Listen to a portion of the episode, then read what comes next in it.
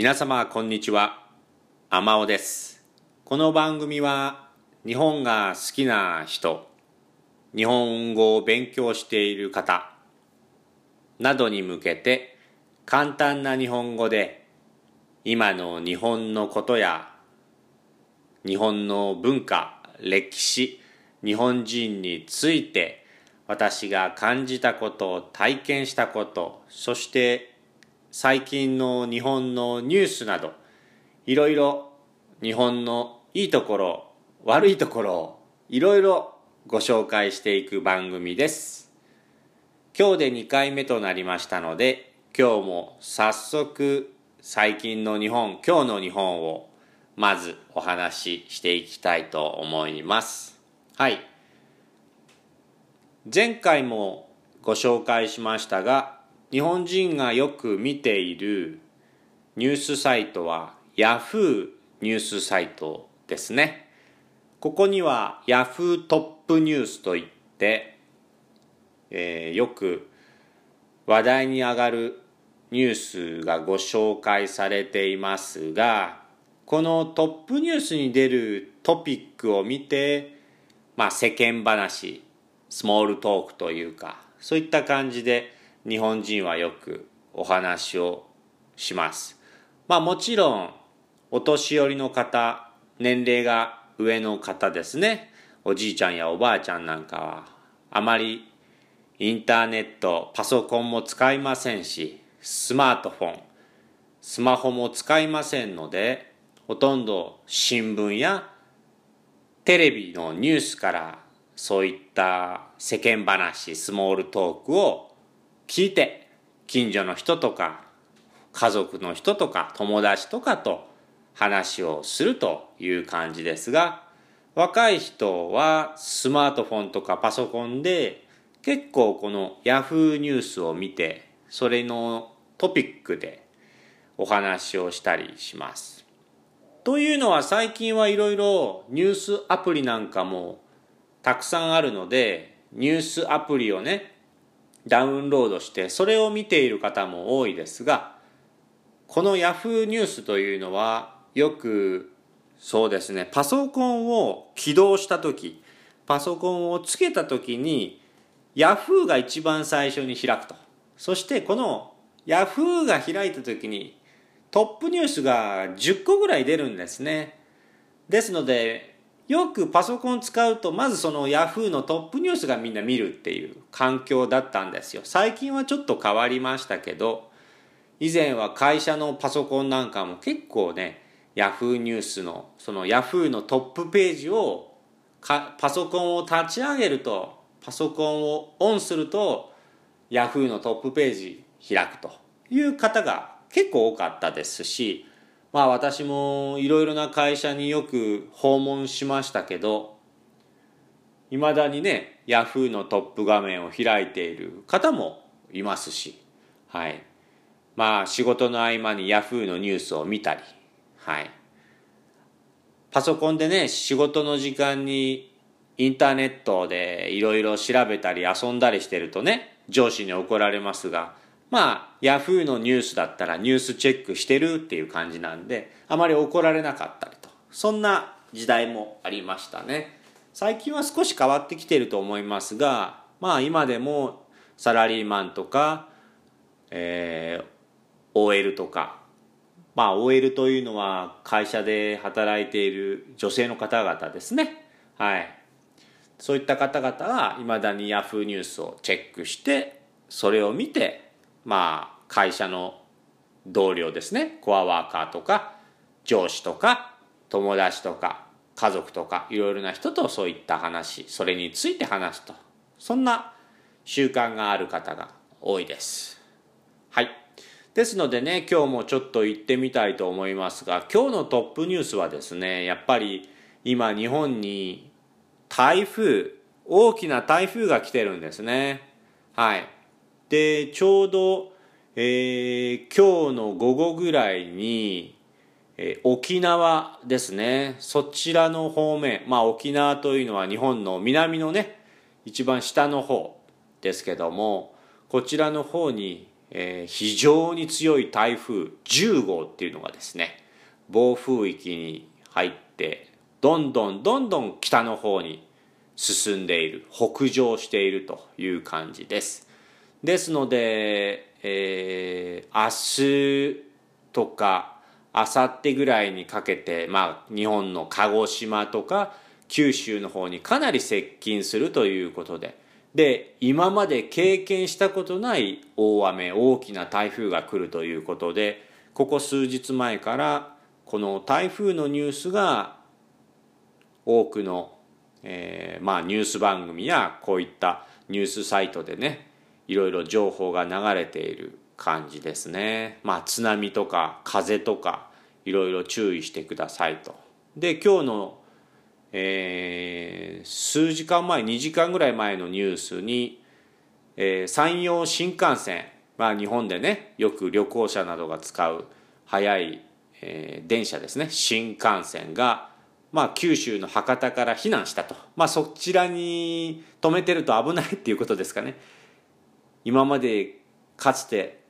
感じたことのない今まで体験したことのない台風が来るのでまあ新幹線を九州から逃がそうっていうことだと思いますけどもそのニュースがね2時間ぐらい前に飛んできましたねはい。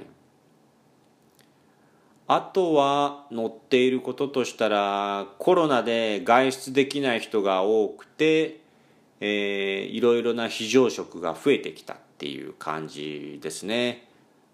あ非常食というのはなんか非常事態そういったね、えー、外でレストランが閉まったりスーパーが閉まってしまったり、まあ、地震とか災害とかいろいろアクシデントが起きた時に食べるまあ、食料ですね。ストック食料のことですね。非常食。はい。いろいろな非常食を皆さんそういった食品業界で開発してはい。結構これからどんどん売れていくと。まあ今もうすでに売れてるんですね。何かあった時のためにまあ日本では有名な日清のカップヌードル。カップヌードルカップラーメンなんか有名ですけどね。はい。まあそれだけじゃなくてまあ、今後のいろいろコロナだけに限らず大きな地震やこういった台風に備えて非常食がどんどん開発されて新しいものがどんどん出てくると。そんなニュースが載っていますね。あとはですね、えー、まあコロナに関しては日本の有名な人芸能人ですね、まあ、最近なんかアメリカなんかあのロックえー、元プロレスラーでしたっけ？今は俳優さんだと思いますが有名人がねコロナにかかって入院したとか退院したとかそんなニュースが、えー、たくさん載っていますね。はい。あとはですねそうですねやっぱり台風が圧倒的にヤフーのトップニュースでまあベスト10の中に何個もありますね。うん。あとね前回のニュ、えー、私の1回目のポッドキャストでもお話ししましたけど先日、えー、安倍総理大臣安倍総理がね、えー、辞職すると、えー、発表しましたので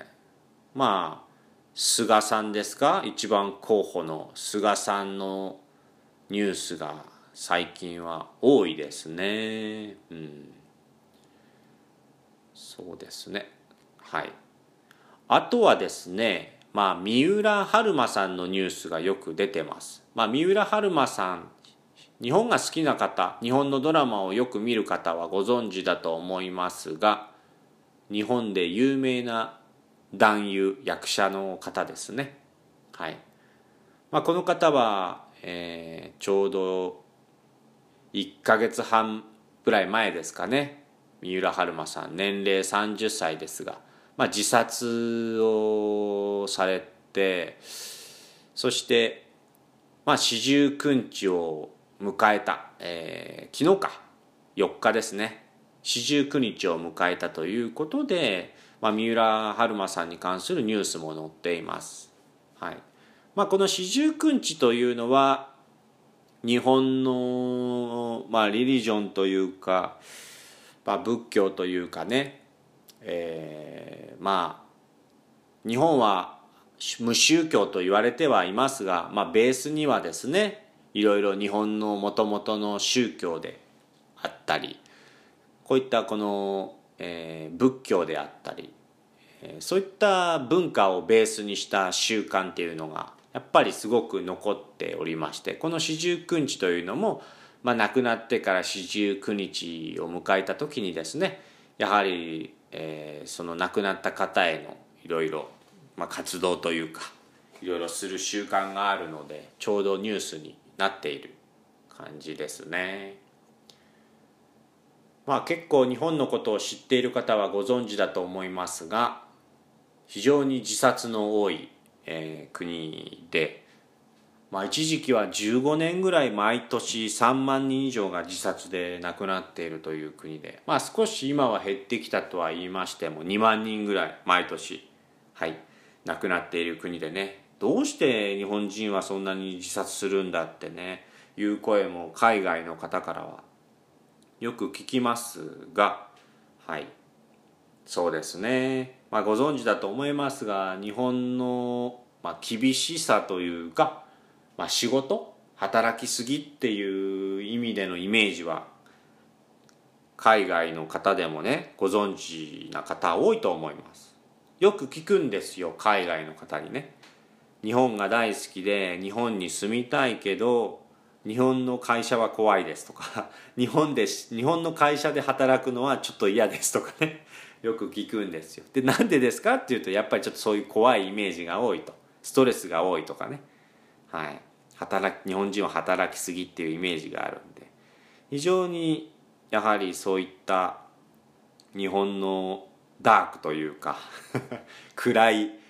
ちょっと闇の部分ですけどもね働きすぎとかストレスが多いとかそういった自殺が多いとかそういった部分はやっぱりねまだまだたくさん残ってますのではいこういったニュースは結構重くみんな受け止めている感じですね。よくトピックに上がります。誰々さんが自殺したとかね。はい、はい、そうですね。あとはですね私がこのポッドキャストを始めるにあたって気になるニュースをねちょっとチェックしたんですけどはい。葛飾北斎。はい。まあ日本の有名な画家ですね。まあ葛飾北斎。北斎葛飾ですか？浮世絵師と江戸時代の浮世絵師なんですよね。まあ、1760年から1849年ぐらいの、未公開のデッサンが100点以上がフランスで見つかったということで なんでフランスで見つかったのかちょっとわからないですけど、はい、大量にまだ未公開まだ美術館とかでも、えー、展示されていない葛飾北斎の作品が大量に発見されたそうです。はい、だからこれをまあ来年ぐらいですかね。うん。展示する予定だということでニュースになっていますね。私も江戸時代とかその江戸時代の文化すごく好きでこの葛飾北斎ではい。この画家の描いた作品浮世絵なんかも好きなんでねこれちょっと楽しみですね。ニュースサイトにいくつか載ってますけど見たことのないなんか猫の作品とかこれは何でしょう？竜ですかね。竜と観音様ですかね。なんかそういった絵が描いてあるのが載っていますのでこれも今後ちょっと話題になるんでしょう。話題になるん話題になるんじゃないでしょうか。はい。すいません。そしてもう一個のニュースはこれはびっくりしましたね。ズーム。皆さんご存知だと思います。ZOOM ズームですね。はい。まあコロナによってまあスカイプ機能みたいなねそういった、えーまあ、テレビ電話と申しましょうか。そういったテレビ会議システムというんでしょうかね。まあ仕事でもこの Zoom を使うということで、まあ、仕事だけじゃなくコミュニケーションも含めてね、まあ、コロナでこれもう一躍有名になったソフトアプリケーションだと思いますけどまあ今ねこの Zoom を使って仕事をしたりしてる人もね多いと思います。まあスカイプよりもすごい、えー、使い勝手がいいというか使いやすいという機能満載の Zoom ですけどもはい。これにですねあの上座機能が追加になったということで大きなニュースになっています。はい。上座機能というのはですね上座というのはそうですね。日本はカジュアルな、まあ、タメ語というかカジュアルな言葉と敬語という「です」とか「ます」とかね、はい。まあ、尊敬語謙譲語とか丁寧語いろいろありますが目上の方自分より年上の方とか、まあ、会社ですと上司ボスですね。あとはもう社長とかそういった上の、えー、人ですね。そういった方と話す時はまあ通常のカジュアルな友達とか家族と話す時とは違う言葉で話したりします。まあそれを敬語って言うんですけどね。まあ日本好きな方はご存知だと思いますが、敬語とカジュアルなタメ語っていうのが2パターンありますけど、まあその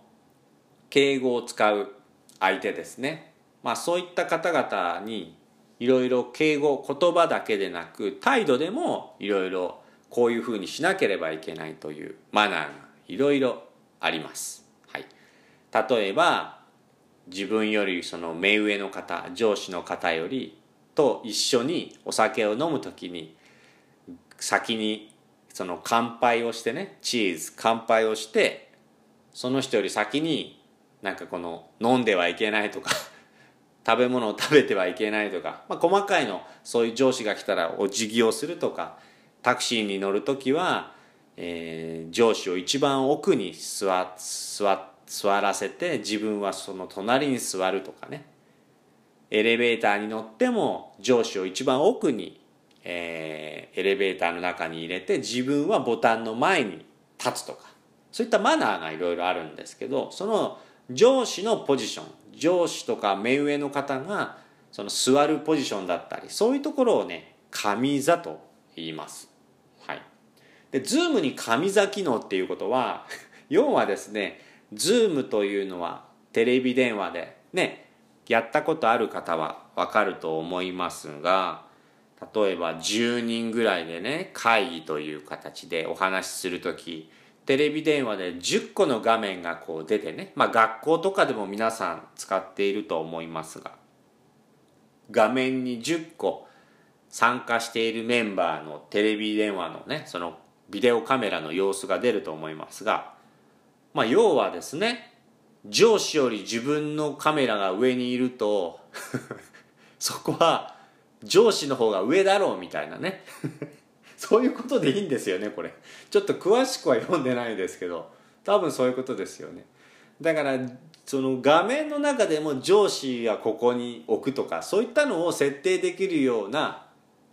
機能を追加したということで日本はちょっとそれ動揺してます。動揺してるっていうのはちょっとその何なのこれって皆さんね、えー、そんなのいらないだろうとかいやそれは必要だとかいろいろちょっとこのいろんな意見が出ていると。いう感じです。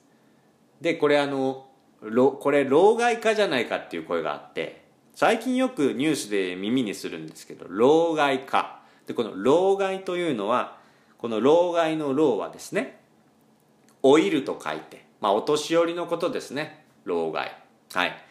まあお年寄りの方が新しいその何でしょう機能とか、まあ、パソコンもスマートフォンとかいろいろあると思う。新しいテクノロジーができないとかやりたくないとか。もうそんなのはもう昔なかったんだからとかね。否定する、えー、お年寄りが結構多いんですね。日本はお年寄り天国の国ですからね。はい。ですのでそういったお年寄りがいるせいで新しいテクノロジーができなかったり会社でもそうですし学校でもそうですしお年寄りたちが多い多くいるのでお年寄りたちが作った制度システムとかがなかなか変わらないということでそういった方々のことをまとめて、えー、老害と ちょっとディスクリミネーション差別した差別するような言葉ですけどね直接本人にはなかなか言わないと思います。結構このキーワード老害っていうのはね、まあ、日本の老害っていうことでよくニュースに取り上げられていますね。だから要はこの上座機能なんかを日本に配慮して作ったんじゃないかということでこれも老害化の一個じゃないかということで、えー、ディスカッションしていますね。はい。そんなニュースが上がってたんであ面白いですねこれ。日本独特じゃないですかこんなニュースはね。うん。あとはですね面白いのは、えー、ドライブイン。まあもう海外でもねあると思いますけど。マクドナルドとか、まあ、スターバックスなんかもありますけどね。よく見るのは KFC とかマクドナルドとかスターバックスで。ドライブスルーですね、まあ、車乗りながらいろいろコーヒー買ったりハンバーガー買ったり。まあいろいろそういった感じで、まあ、テイクアウトするシステムですけど。このドライブ、えー、インのお化け屋敷っていうのが登場したそうです。はい。まあお化け屋敷っていうのは、まあ、日本のねお化けで有名なのは貞子だと思いますけどああいったゴーストですね。まあお化けっていうんですけどね日本語で。幽霊とかお化けっていうんですけどああいったものが登場するドライブインがはい、えー、オープンしたそうです。でこれあのドライブインお化け屋敷で検索リサーチしていただくと分かると思いますけども。あサーチしていただくと分かると思いますけど。なんかですね見た感じですともう本当になんか血だらけの幽霊ゴーストとかお化けとかちょっと怖い女の人の顔が白く塗った幽霊とかが車に近づいてきて車の窓を拭いたりなんか車に近づいてきてっていう感じでなんかこう赤い血液血血みたいなのをこう窓ガラスに塗ったりして はい。なんかそういった怖がらせるようなアトラクションなんですかね。それがドライブインで オープンしたということで話題になってますね。まあ要は怖がらせてくれるみたいで。はい。そういったドライブスルー方式のまあ何でしょうかね。お化け屋敷劇場っていうんですかね。はい。で東京でオープンしたそうです。東京中心のビル内の駐車場に位置するそうですね。まあ大量のそういったお化けゾンビっていうんですかね。ゴーストっていうんですか。幽霊っていうんですかね。お化けに囲まれて閉じ込まれ閉じ込められる体験を味わうことができると。マイカーを使う場合は料金8000円。車なしで来た場合はまあもうあのそれ用の車があるんでしょうね。9000円っていう形で体験できるそうです。これ今写真見てますけど車中血だらけですね。まあ血だらけって言っても多分赤いあの落ちるペンキだと思いますけどね。でこのイベントが終わった後車はアルコールで消毒してくれるそうです。さあ訪れた人がエンジンを切って車庫のシャッターが閉まると車は真っ暗闇の中にえー、閉じ込められて、まあ、そこでゴースト幽霊が出てくるんでしょうね。はあ。Bluetooth スピーカーが手渡されて薄気味悪い物語が始まると。で幽霊たちが襲ってくるみたいな。で17分間だそうですね。で血まみれの怪物とかゾンビが窓にへばりついて車を揺らすと。いうことだそうです。はい。まあ東京は今コロナでね感染拡大に見舞われてますけどもまあこういったゾンビとかそういったなんでしょうね。ソーシャルディスタンシングでも楽しめる、えー、アトラクションということで話題になってますね。これ CNN のニュースでもはい取り上げられたそうです。はい。こんな感じかな。そうですね。はい。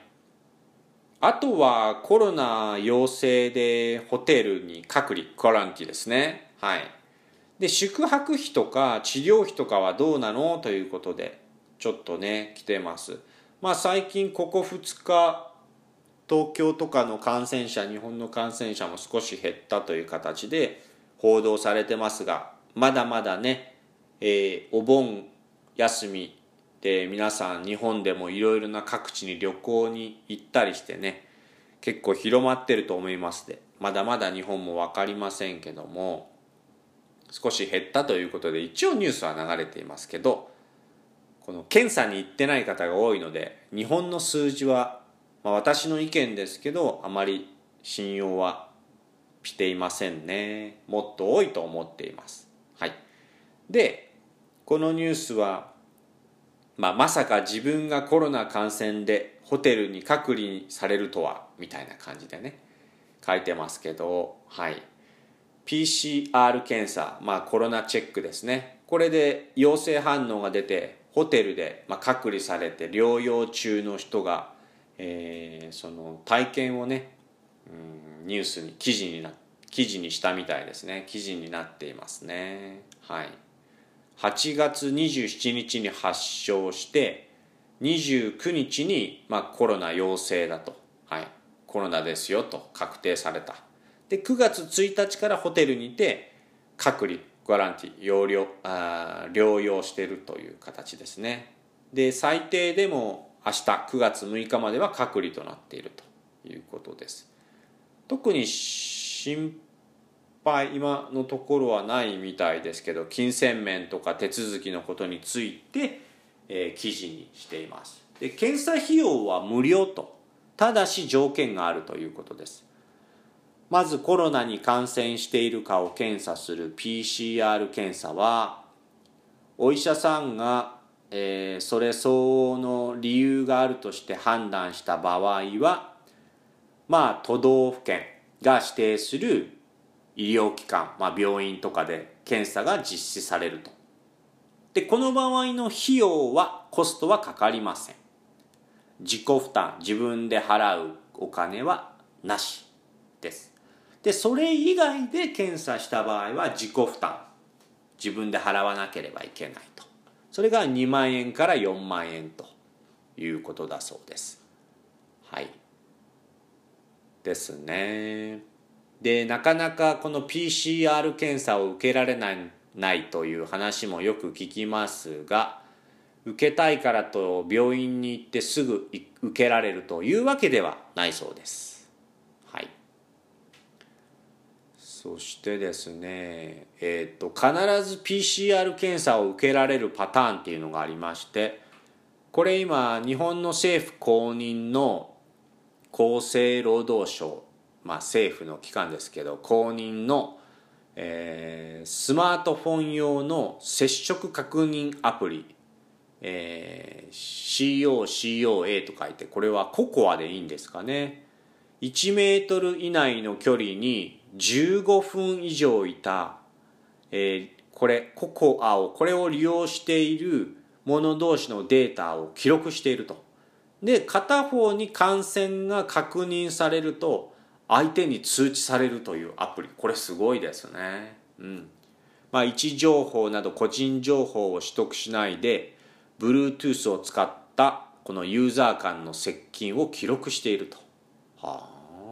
だこれ登録している同士が近づいて片方がま感染してたりすると片方が分かるから近づかないようになるっていう感じですよね。だからこれが多くの人が利用することになったらそういった感染濃厚接触の可能性なんかを避けれるっていうことですね。はい。でえー、このココアを利用してアプリから濃厚接触の可能性濃厚接触っていうのはすごく距離が近い接触ねコミュニケーションっていうことですけどそういった可能性が伝えられ伝えられた場合は症状があるなしにかかわらず PCR 検査を無料で受けられるそうです。ですのでこのココアを、えー、利用人ココアをねぜひダウンロードしてえいただくことをお勧めしますって書いてありますね。うんうんうん。そうか、こういったアプリがあるんですね。ちょっと調べてみますね。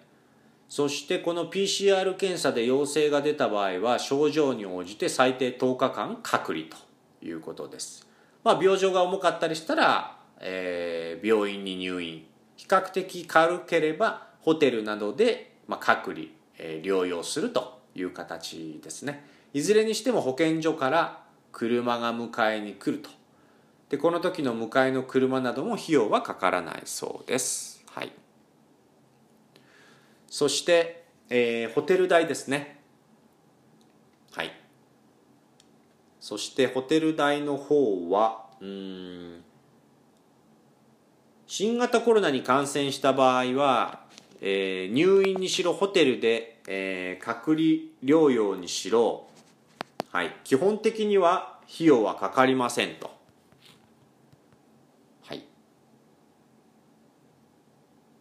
海外では数百万円請求されるような治療を受けても0円ですと。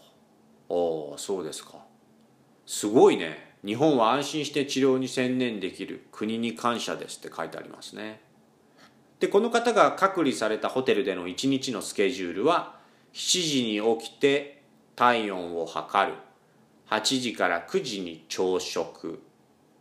ブレックファースト。で、12時から1時に昼食、ランチ。そしてまた4時、16時に検査、測定ですね。で、18時から19時にディナー、夕食という形だそうです。そういったスケジュールですね。電話とかビデオ通話を使って、まあ、そういった問診を行うと。看護師さんとかお医者さんと話すという感じの、あーなってるそうです。その他の時間はと書いてありますね。まあ一般的なビジネスホテルにこの方は泊まりましたね。ベッド、浴室、トイレが部屋にある個室タイプ。テレビもポットもついている。ホテルの隔離、ホテル隔離中は食事を受け取りに行く時以外は一切部屋から出れないと。食事も決められた時間にロビーに取りに行き、はいはい。戻って部屋で食べるだけ。そうですね。結構孤独な戦いですね。持ち込み可能なもの。スマホはもちろん本やタブレット、ゲーム機なんてあるのも良いでしょう。はい。他の患者さんを見かけますが会話はしませんと。あ、廊下でロビーでね。はい。差し入れは大丈夫って書いてありますけど、差し入れは可能ですができないものもあるそうです。差し入れというのは、まあ、隔離している人に、まあ、他の、まあ、友達とか家族からよかったらこれ食べてみたいな、まあ、そういったの差し入れっていうんですけど生ものとか、まあ、タバコアルコールなどは不可能ですと。入り口で係の人に渡すと中を確認された後ロビーに置かれると。まあそれをまた個人でその人が取りに行く。廊下にロビーに取りに行くっていうシステムですね。うん。まあそういった感じで、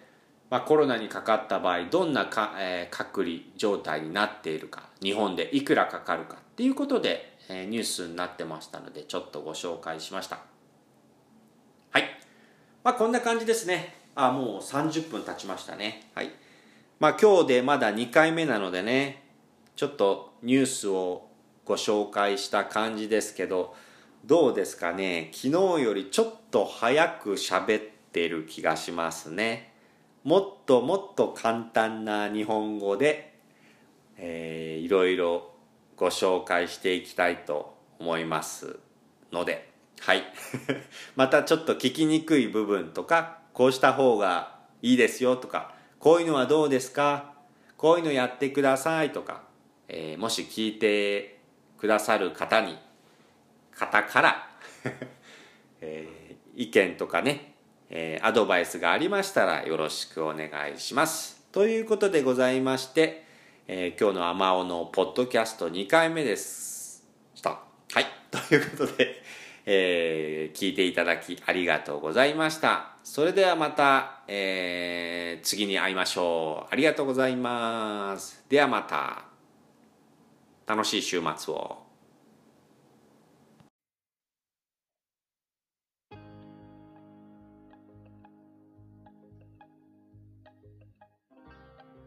皆さんこんにちは。アマオジャパンのアマオです。